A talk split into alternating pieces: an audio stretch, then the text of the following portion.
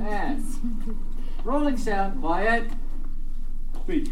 So you're starting looking at the lens, right? Tomorrow. This is your producer's cut. You know, I was really surprised listening back to this episode. And I think what was so surprising for me was I didn't expect my dad to absorb as much as he did. Like, I expected him to listen to it and, like, kind of remember things. I expected him to have to be reminded of what my sister said, but he took everything in. There were so many things written down on my piece of paper, my notes, in terms of questions for him and, and anticipating having to remind him that when I would ask a question, he would jump right into the reminders I had on my sheet. And what it told me was is he really cared. He still cares. And that he listens. He pays attention. That he wants a good relationship with his daughter. He wants to know where he's been flawed. He wants to know how he's been imperfect and what he can do to make that up. Because, see, it's really hard to mend old wounds if you're not even sure exactly what caused the wound. He had a general sense of his drug use. But to hear from my sister exactly what it is that bothered her allowed them to build anew. It also allowed my sister to open up a little more and trust him a little more. I mean, my sister's got a 17 year old daughter, a two year old daughter, and a one year old daughter. And when her and her husband had to go back to work, there was no one there to watch the kids. So my dad drove 45 minutes at 5 o'clock in the morning to get to her place to watch the kids all day until she got home around 5 and then drive another 45 minutes back. And I love that. My dad did that a lot with my boys, and now my nieces are reaping the same benefit of having him around and sober, or at least sober from crack cocaine. So it just really opened my eyes to how much my dad does pay attention, how much he's willing to accept the things that he's done and how he's hurt people in order to find a way to make amends. Now, I will also say the uh, comment about the house being turned upside down for only about a week with someone living there. He kind of caught himself in a lie there. Yeah, that one guy may have been for a week, but then you threw in two other guys.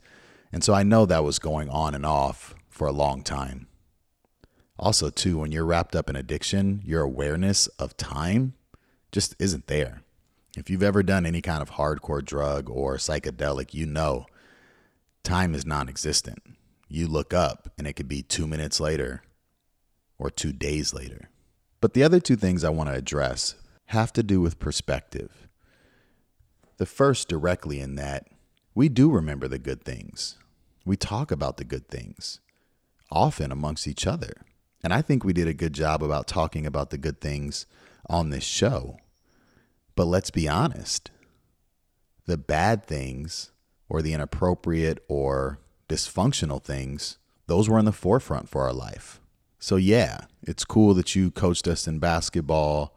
It's cool that me and my sister have one vacation we really remember with each other, or that we went to amusement parks. But there's no way that that would outweigh the other stuff that we saw that you've heard. So, it's not that we don't remember the good stuff. It's just that there was so much other stuff, those good things fall lower on the ladder in terms of memory and what has affected us. The other part of perspective is looking at an addict in a different way, specifically their skill set.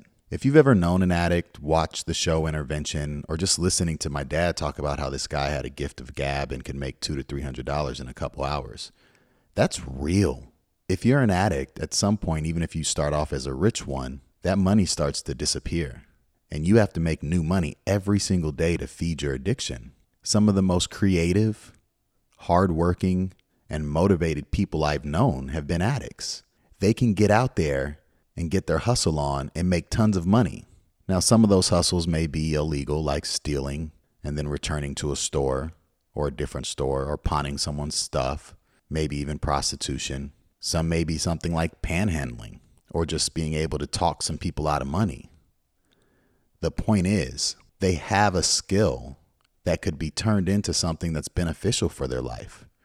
So if you are an addict listening or you know someone who's an addict, use that skill you have, that talent, and try to find something that will be conducive to your life and beneficial.